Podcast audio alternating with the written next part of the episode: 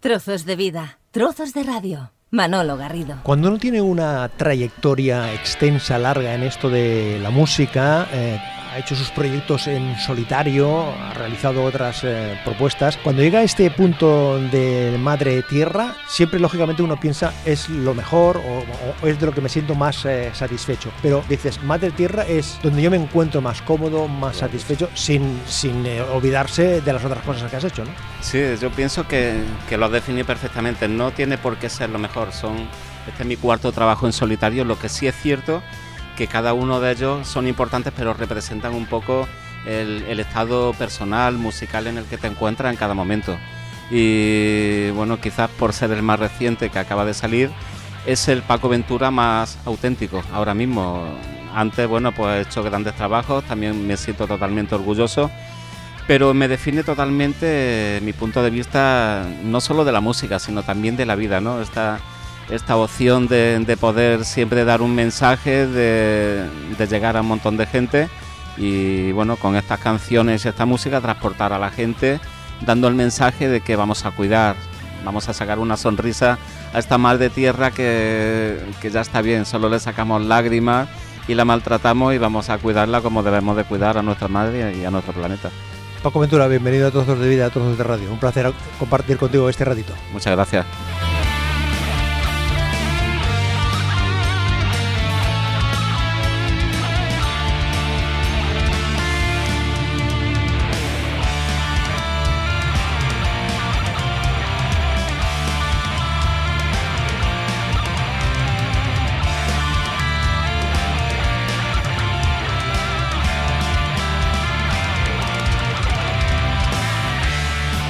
Tierra, que es el nombre de este álbum y es la pieza que abre el álbum, si vamos al formato físico, aunque ya sabes Paco, que estamos en unos tiempos que la gente lo que hacemos es picoteamos eh, canciones. Hemos vuelto un poco al momento aquel de los años 50 y 60, donde salían, y 70 también, incluso los 80, que salían los singles y después salía el recopilatorio. ¿no? Ahora la gente lo que vamos es a escuchar eh, canciones.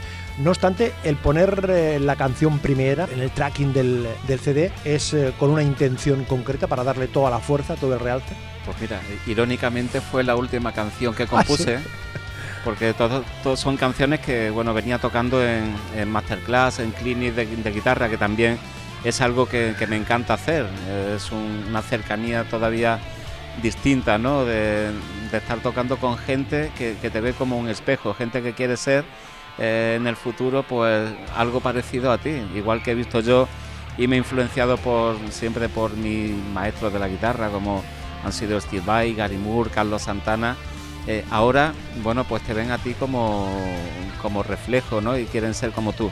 Estas canciones que hago en, estos, en estas masterclass, eh, la gente que, que había venido ya alguna vez a verme decían, Paco, tienes que hacerlas en un disco y, y bueno, por ellos y por mí pensé que, sí, que era la hora de hacerlo. Y esta última canción, que ya completaba un poco las que tenía, era Mar de Tierra. Y el título lo puse al final, porque si es difícil a veces poner el título a una canción cantada, bueno, eh, quizás es más fácil porque ya te viene contando una historia, te, va eh, contando algo que te puede insinuar el nombre de la canción, pero yo cuando ya terminé esta canción la puse en mi estudio me serví una copa de vino, apagué la luz, me dejé llevar y donde me dejó llevar la imagen en mi cabeza de toda esta música me, me transportó a Mar de Tierra y le puse ese título. Pues fíjate, Paco, que yo pensaba todo lo contrario, que era más fácil eh, poner el título a una melodía eh, más tranquila, más rítmica, eh, que no te condicionaba más la historia que relatabas cantando. Y a ti te resulta más complicado. Es decir, que en general a la hora de tu proceso de creación mm, va primero por lo que es la melodía, lo que es la historia instrumental que tú quieres explicar y luego ves qué nombre, qué título, qué marca le colocas ahí. Claro, porque a mí la música realmente me aparece en la cabeza. Mm, no siempre tienes que estar componiendo en el estudio, sentado allí esperando. Es decir, que vas por la calle y te. Sí, sí, te puede venir una melodía, aunque muchas de las cosas pues las hago en, el salón de mi casa, que tengo un amplificador pequeñito y siempre tengo ahí una guitarra a mano, me pongo a tocar. ¿Pero tú te pones ahí esperando a que las musas se acerquen a ti? O? Me pongo a, tocar, a practicar, simplemente a, bueno, a, juguetear. A juguetear. Correcto, sí. Y que a coquetear, ¿no? También, También con la guitarra. Es un sí. y, para estar en forma eh, musicalmente y con la guitarra. Eh, a veces aparece una melodía y detrás de esa melodía aparece otro trocito, aparece un estribillo, aparece una melodía pegadiza y de pronto hay una canción. Pues bueno, eh, donde me lleve esa canción al final es el, título. Yo imagino que a Paco de Lucía también le pasará igual. Cuando hizo Entre dos aguas, no creo que primero escribiera Entre dos aguas, voy a hacer una canción que, simule de, que simule de alguna manera ese yo creo que, Yo creo que la forma de esa melodía que él hizo, ese aire que, jugueteaba y que iba bamboleando ahí entre agua, yo pienso que al final le puso ese título. Para mí me ocurre igual. Claro, has apostado por este título que es eh, toda una declaración de intenciones, ¿no? En estos tiempos eh, que corren. Al fin y al cabo, es una pieza musical para sensibilizar eh, ante el medio ambiente, ¿no? Nos estamos cargando la tierra, nos estamos cargando la vida, la nuestra y la gente que viene después de nosotros, ¿no, Paco? Y eso es lo peor. Nos sentiremos culpables y no tendremos perdón de Dios. Yo creo que, bueno, al igual que ocurrió hace millones de años, la Tierra de vez en cuando se revela igual que hubo una glaciación y desaparecieron los dinosaurios, pues en este caso yo creo que los dinosaurios somos nosotros y no es que hayamos causado nosotros lo que puede ocurrir, simplemente lo estamos acelerando. Estamos haciendo eh, algo tan grave como no evitar, como no ralentizar lo que es lo que está pasando. Yo pienso que, desde hace muchísimo tiempo hay soluciones para, para que haya menos contaminación, para que haya motores mucho más eh, bueno, pues más limpio. Todos queremos a lo mejor coche eléctrico en el futuro, pero por favor, pónganlo a un precio igual que un coche normal, no que cueste tres veces más. En fin, todo ese tipo de cosas que, está pasando. Eh, la verdad que yo soy una persona que me encanta la naturaleza, vivo en el campo, eh, junto a mi familia y tenemos mascotas, animales. Amamos lo que es lo más sencillo de la vida, sentarte en un sitio, respirar, Mm, disfrutar del mundo que tenemos. Con lo cual yo pienso que es lo suficientemente grave no intentar, bueno, poner por lo menos algo de nuestra mano, un granito de arena para, si no eh, acabar con esto, por lo menos ralentizarlo y hacer que, que el planeta tan maravilloso que tenemos dure todo lo más posible.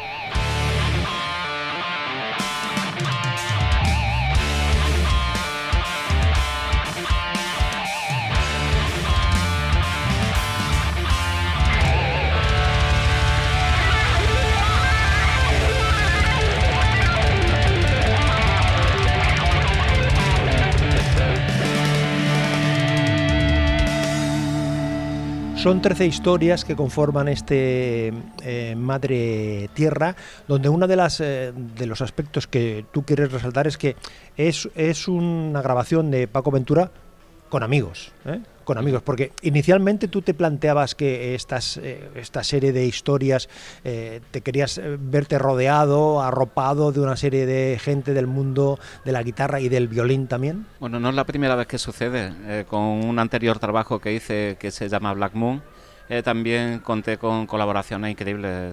Jolene Turner de, Rainbow, eh, John Norum de Europe. Eso me malacostumbró, me malacostumbró a pensar que en trabajos posteriores podía suceder. ¿Y es más complicado abordar un trabajo donde tienes que contar con la colaboración, más allá de, las dificultades técnicas, pero las dificultades técnicas son más o menos salvables, ¿no? El tema es que a través de una comunicación, de una llamada telefónica, de un WhatsApp, de un, en fin, cualquier método de comunicación, tú convenzas a un artista para y que luego ese artista eh, interprete lo que tú quieres hacer, porque me, parece, eh, me he escuchado por ahí que alguno eh, te hizo la pieza completa, sí, sí. más de la parte que le tocaba, ¿no? Sí, porque se implican de una forma increíble. Si te dicen que no, todos te dicen que no y se disculpan, pero por alguna razón, muchos de ellos están en gira, están haciendo una grabación de un disco, pero si te dicen que sí, se implican de una forma increíble quieren hacerlo, saben que su nombre va a estar ahí para, para siempre y siempre te preguntan, oye, eh, ¿quién más va a estar? Y le dice algunos nombres también importantes y saben que tienen que hacerlo y quieren hacerlo muy bien. Eh, no está premeditado, yo simplemente cuando empiezo a componer hago las canciones y una vez ya que está todo, igual que ya me siento para elegir el título, también pienso, ¿no? Digo, en esta canción voy a lanzar un poco el anzuelo, voy a ponerme en contacto con, con algunos músicos, este guitarrista le puede venir genial. Y empiezo a ponerme en contacto con, con artistas que pienso que le puede ir bien. Y ya te digo, a veces te aceptan, otras veces no, pero la mayoría eh, ya, bueno, siempre te piden, oye, mándame un poco de información de ti, quiero saber más de, tu carrera. Y ya empiezo a mandar referencias de, Medina Zara, de Black Moon, eh, las reseñas tan fantásticas que tuvo ese trabajo. Y la verdad que todos ven ya que es un trabajo serio, que, que vale la pena hacer. Y, y bueno, lo que dijiste al principio, la tecnología hoy en día ayuda muchísimo.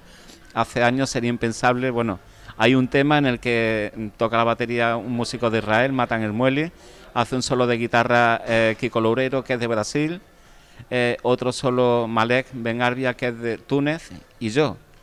Eh, bueno, y sin contar ya la gente de Los Ángeles y todo.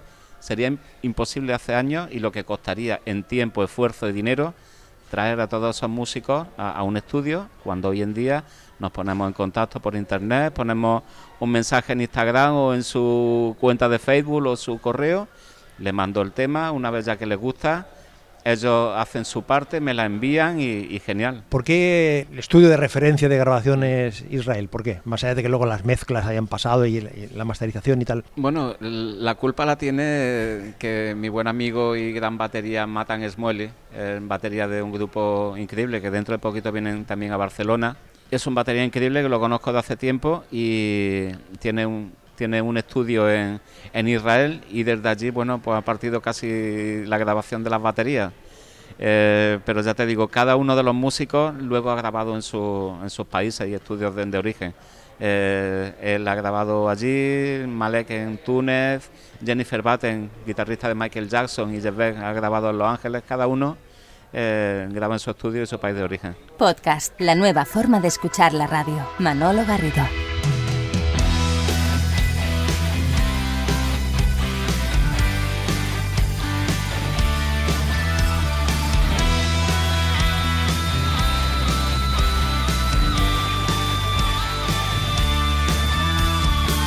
Esto que estamos escuchando, Paco, es eh, Tu vida. La pieza se llama así, Tu vida ¿Tiene algún valor especial esta, esta pieza, ¿no? ¿Tiene algún elemento destacado emocionalmente para ti, no?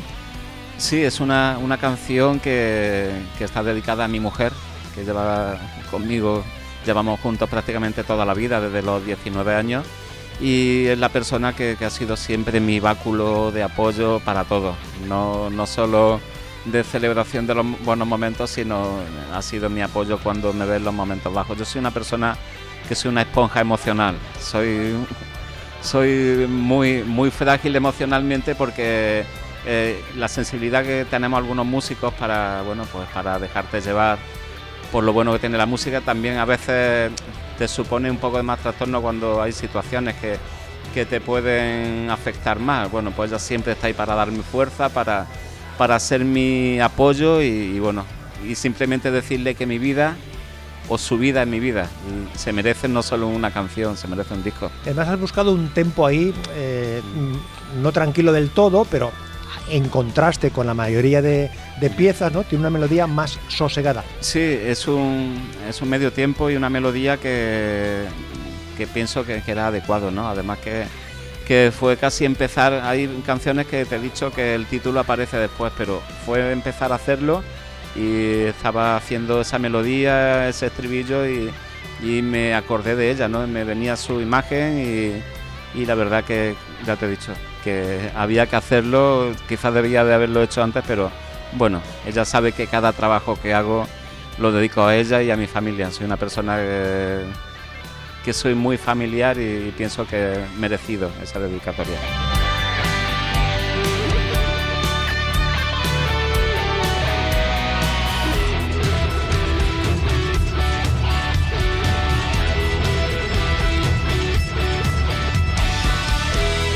Compartiendo estos minutos eh, con Paco Ventura, que nos está presentando este Madre Tierra, un, un álbum que recoge 13 historias con innumerables eh, colaboraciones. Hablabas antes, eh, Paco, que en tu actividad también haciendo, realizando las masterclass, que la gente pues, busca una referencia, te busca a ti como referencia. ¿Tú qué referencias tenías cuando eras más pequeñito, más allá de que, que te mirases a Scorpions o a los Europe? He escuchado por ahí que de tus primeras guitarras te la regaló tu abuela y que estaba sonando Santana en ese momento y tal.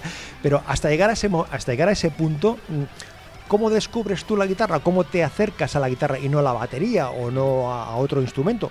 Bueno, desde de pequeño la música siempre ha estado muy presente en mi casa. No, ¿Sí? solo, no solo he escuchado rock, pero mi madre cantaba muy bien y ¿Qué cantaba tu madre? ¿Qué cantaba? Pues ¿Qué mira, cantaba? cantaba igual copla, canciones de copla o, o, bueno, pues lo que había en ese tiempo, igual un tema de Karina o de, de Maciel o... Claro, eh, estamos hablando de, de los años 60, 70, Sí, sí. ¿no? 60, Siempre ha estado la radio muy presente allí en la cocina, cantando y yo siempre bueno he aprendido que, que la música eh, diversa, que es bella, no te tienes que cerrar en un estilo y eso me ha enriquecido mucho. También he escuchado música clásica, eh, flamenco más puro por mi padre eh, y bueno, todo eso, todo eso me ha hecho bueno pues apreciar lo que Todo ese potaje, ¿no? Pero Ese bueno, potaje. ese potaje, ¿sí? ese potaje ha hecho que Paco Ventura desde pequeñito, sin saber que luego me iba a dedicar a la música, amase la música. Tony Ronald me encantaba cuando, bueno, el bozarrón que tenía y esos temas tan pegadizos. Y bueno, hasta que llegó el momento en que era un poquito más mayor, tenía 17 años y medio, casi para 18, y vi un programa de Carlos Tena, el programa que dedicó a Triana, Hombre, mítico, mítico. mítico, haciendo allí en su barrio, en Triana, eh, un recorrido por las calles. Cuando... ¿Eso, ¿Eso fue un clip para ti? Ese fue el clic, ese fue el clic. Y, y o sea, bueno, un cordobés mirando al barrio de Triana de al Sevilla. barrio de Triana. Pero mm, los vi allí tocar eh, cuando tocaron canciones como Señor Troncoso, Abre la puerta, Abre la puerta, niña. Abre la puerta, niña, que luego versioneamos también Medina Zara. Y pensé que quería hacer eso. Entonces hablamos mi hermano y yo y mi padre nos dijo, niño, con nada que estéis subiendo la bicicleta tres días seguidos, vivimos en un cuarto sin ascensor, vaya a cansar. Y pensamos que eran sabias palabras y, y sentencias. Además, compramos Sí. esa guitarra que, que nos vino muy bien. Claro, luego haces, tienes toda una trayectoria con distintos eh, grupos y hay un momento en que coincidís Medina Zara y tú. Es otro punto y aparte definitivo en, en tu carrera, ¿no? Sí, para mí, yo era más, yo era más de Medina Zara que de Triana, porque Triana me encantaba y lo que tú has dicho fue la chispa que, que abrió, que encendió eh, ese amor por querer ser música, por hacer música. eh, pero Medina Zara eh, tenía la, vertiente más rockera, más rockera de, de ese rock andaluz. Tanto Triana como a lo mejor Guadalquivir, otros grupos eran más sinfónicos y Triana era más, digo, Medina Zara Era era, un- una parte más cercana a Purple, que, que también... más guitarrera, más, más guitarrera. más heavy o más metal, como se, como se dice Sí, ahora, sí. ¿no? Claro, sí, Miguel Galán, el primer guitarrista que hubo en ese tiempo, tocaba muy bien, unas melodías con muchísimo gusto y bueno, pues ahí estaban esas canciones de, de aquel primer disco. ¿Fue un sueño ese, eso de, de formar parte de estar en un escenario con Medina Zara para ti en ese momento? Paco? Sí, sí, además fue un sueño cumplido. Yo lo deseaba, pero no sabía que era posible. Lo que ocurre, bueno, que yo siempre tenía mi guitarra a estaba uno de los días en un ensayo con otro de los grupos que tenía, pero ese día estaba yo solo. En la habitación de mi ensayo tocando la guitarra y era como un patio donde la puerta de enfrente había un taller de moto y Pablo Rabadán, primer teclista de Medina Zara, eh, bueno, dejó su moto en el taller un momento y, y abrió la cabeza y dijo, oye, ¿puedo pasar? Dice, eso que haces es muy difícil, ¿no? Digo, no sé. Y ya me comentó que estaba preparando algunas canciones y un nuevo proyecto con, con Manuel Martínez, el cantante de Medina Zara. Eran canciones que son muy conocidas hoy en día, Otoño, desde Córdoba al Jaquín.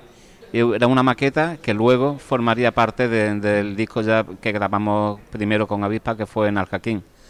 Eh, Miguel Galán se fue de Medina Zara porque tenía una empresa de sonido que le funcionaba muy bien y dejó el grupo, con lo cual dijo Manuel, bueno, ya no hace falta hacer algo aparte. Entra Paco en Medina y entra Pablo y comenzamos a preparar lo que sería en Aljaquín, el disco que hicimos el primero con Avispa en el 89.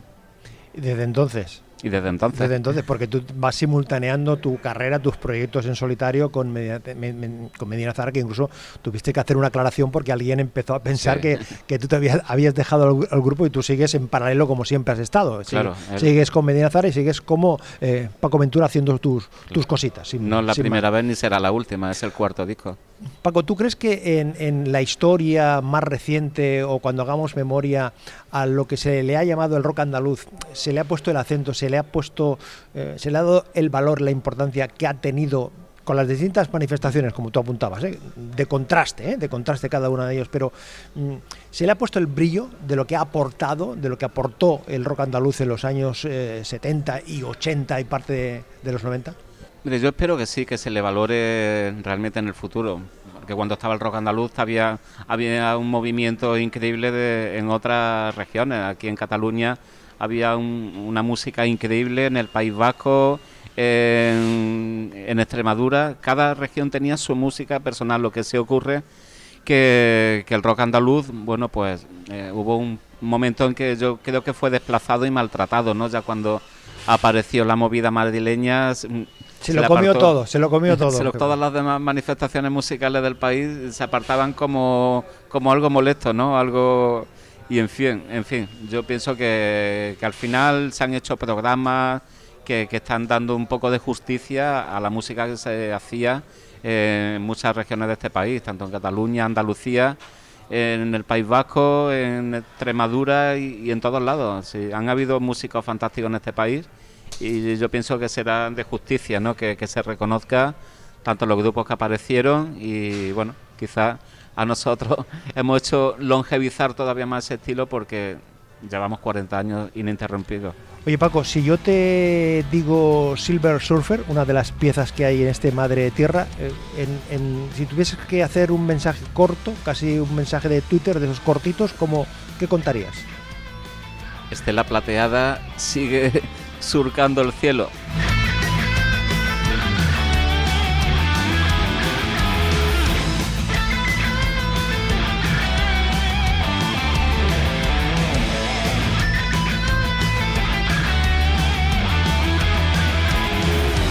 Madre Tierra, Paco Ventura, compartiendo este ratito con sus historias, sus eh, canciones. ¿Colecciones más guitarras o coleccionas más púas? guitarras. Guitarras, guitarras. Vivo en una casa grande porque en el campo tengo espacio, pero te aseguro que el espacio ya es un problema. Y mi mujer nunca me ha dicho, eh, me ha puesto ninguna pega nunca, simplemente me ha dicho, Paco, por Dios, otra.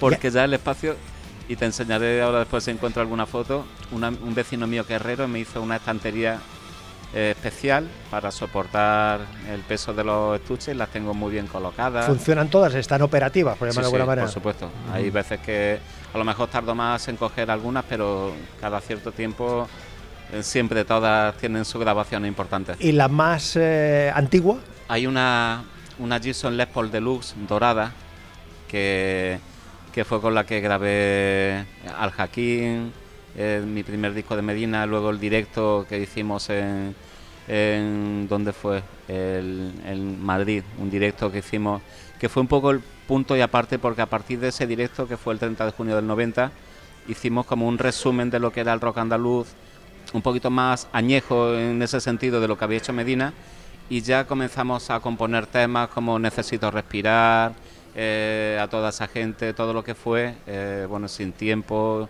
el, disco ya que un poco marcó la pauta a seguir por Medina Zara, que era el rock andaluz, eh, sinfónico, pero un poquito más, más similar a, la parte más parpeliana. Es decir, que es, esa guitarra que tiene ese, elemento diferenciador, por llamarlo de alguna manera. Sí, porque luego tengo Fender más antigua, tengo una Fender Stratocaster del 61, tengo muchas guitarras con mucha historia. He hecho, hecho en Córdoba alguna exposición de guitarra y seguramente este año vuelvo a hacer en el Festival Internacional de la Guitarra eh, una nueva exposición y creo que llevaré unas 40 o 50 guitarras y cada una voy a contar la historia particular y las grabaciones que tienen cada una de ellas junto con discos de oro y algunas cosas. ¿Compradas? ¿Todas? ¿Regaladas algunas, Paco? Bueno, me han, regalado algunas. Hace poco me hicieron un regalo muy bonito, mi compadre Juli que vive en Lucena y encargó hacerme un cuerpo especial que viene labrado con, con los arcos de Medina Zara, bueno, algo muy bonito. Pero las demás comprar en el extranjero, aquí, buscando en internet, de tiendas, en fin, hay de todo un poco. Indispensable, Paco, tener una Fender Stratocaster y un Ampli Marshall, necesariamente. O sea, eso es lo básico, lo, lo mínimo, lo indispensable. Eso, eso es un sueño para todo aquel que quiere empezar a tocar la guitarra. Entonces, tener tu guitarra Fender puedes tener guitarras muy modernas. Me encanta SP, me encanta Jackson, me encanta Parker, eh, Sur, la guitarra que quieras moderna, pero siempre al final vuelves a una, a una Stratocaster, a una Gibson que cuando la abres, una Gibson antigua que la abres y huele a mueble de iglesia. Esa madera es irreemplazable, por Dios. Entonces siempre nos gusta volver eh, a, lo, a, lo, a lo puro, ¿no? por mucho que te guste innovar, de vez en cuando somos un poquito puristas también. Eh, 13 historias que son 12, 12 mm, piezas originales mm. más este guiño, este, este, no sé cómo decirlo, este, este capricho que te has querido tú, recordando aquel viejo tema de Aja, aquel que fue famoso, aparte por la melodía, por el vídeo aquel fantástico que era el dibujo aquel, en fin, fue una cosa absolutamente novedosa. Este Take On Me ¿Por qué, Paco? ¿Por qué te vas ahí y no te has ido, por ejemplo, algo de Santana o algo de, de, de Deep Purple, o Scorpions o Europe? Pues mira, como soy un alma inquieta musical, siempre estoy en casa inventando. Entonces un día soy amante de, la música de los 80, no solo del rock. El pop era alucinante también. Estaba, estaba Police, estaba Rosy Music, Duran Duran, Supertramp, eh, Aja, cualquier, bueno, pues maniobra que en la oscuridad cualquier tema de esos que te estoy diciendo tienen una melodía increíble, da igual que la hagas con teclado, que la hagas con voz, que la hagas con guitarra. Entonces tenía hecha una selección de varias canciones y me dio tiempo a hacer esta canción de, de Aja. Hice también la, versión de La historia interminable. ¡Hombre! Qué bonita me quedó. me quedó, es que fíjate esa melodía, que da igual que la cantes, que la hagas con teclado, con una guitarra, es alucinante. Y bueno, cuando ya tenía las canciones tenía más temas originales, pero digo, voy a meter una versión que me apetece y, si te digo la verdad, los comentarios de la gente de las que más le ha sorprendido porque quizás es la más inesperada. Y cuando lo he hecho en algún sitio, por ejemplo el otro día en Madrid, la estaba haciendo y la gente dando saltos, cantando la canción. Y es un poco, pues lo que tú dices, homenaje a ese recuerdo que tenemos, no solo de la canción, no solo de la época, no solo de ese videoclip fantástico que, que todos nos acordamos de cuando la chica se metió en la viñeta, se subió en la moto con, con el cantante y al final sale. Era alucinante, era una época increíble en la que, ya te he dicho, yo era más rockero y me encantaba el rock, pero estaba Michael Jackson. Estaban un montón de artistas que, que eran personales, cada uno de ellos. Hoy en día mm, lo respeto, pero no soporto poner una radio y que sea toda la misma base, solo cambia la voz, con el autotune, en fin, yo pienso que volverá, igual que están volviendo los singles, igual que están volviendo eh, lo que tú has dicho, la reedición de vinilo, de volver a hacer primero singles y al final hacer un disco, yo pienso que volverá la sensatez y nos gustará la buena música.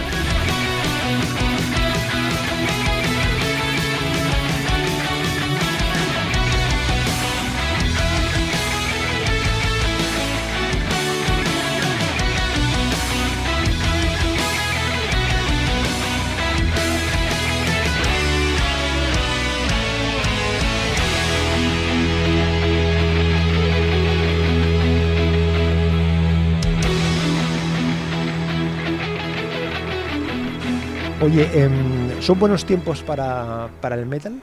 Eh, eh, bueno, el rock siempre está muy presente. Está en, el, en este país están saliendo o consolidándose festivales de rock eh, muy importantes. Aquí en Barcelona está el Rock Fest que tiene cartelazos cada año. En Santa Coloma de Gramanet. y, bueno, es increíble la afluencia de gente y cada vez se están haciendo más festivales. No hace falta un festival de rock potente en Andalucía esto que sirva para, para ver si, si alguien se anima y, tenemos que hacerlo. Y es un público fiel. El rock, la, música rock es una música que une muchísimo, que une generaciones. Te ves a padres, te ves hijos, igual que vienen a ver a Medina Zara, familias prácticamente enteras, y somos un grupo de rock Eh, yo pienso que, que el rock y el heavy une y hay que seguir con él. ¿La guitarra es el instrumento con más futuro? La guitarra es un instrumento cojonudo porque te da la oportunidad de estar ahí delante, al igual que está el cantante, y bueno, pues estás ahí un poquito más relajado y, y te haces tú solo y, bueno, también a mí es que de siempre me gustó la guitarra. Veía imágenes de, guitarristas como Jimi Hendrix, Van Halen y, todo ese tipo de cosas que, que eran muy innovadoras.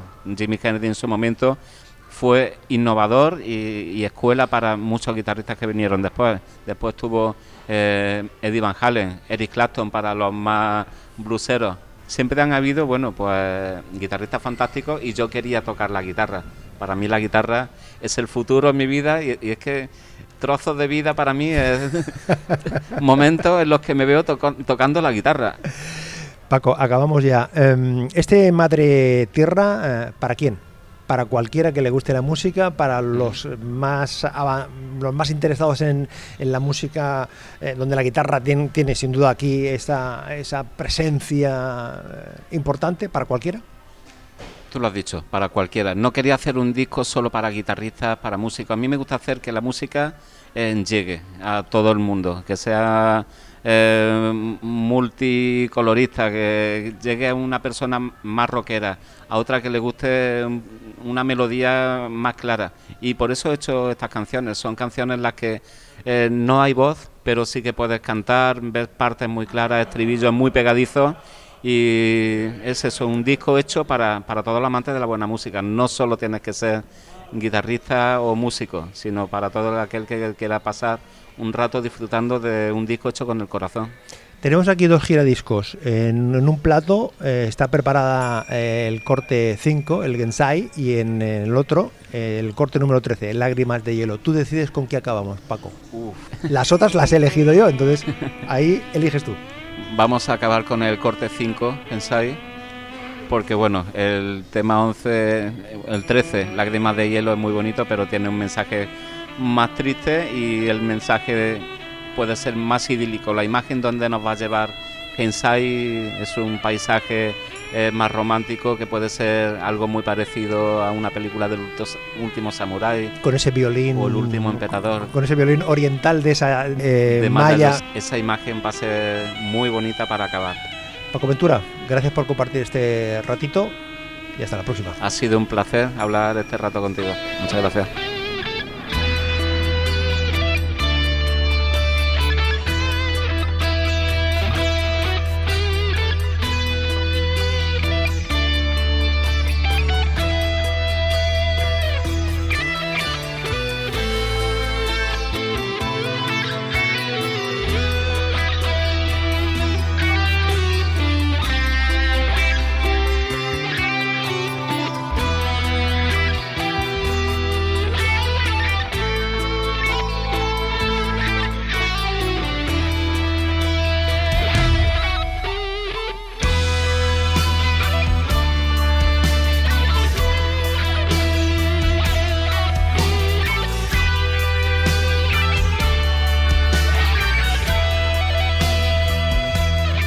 Trozos de vida, trozos de radio. Manolo Garrido, un placer acompañarte.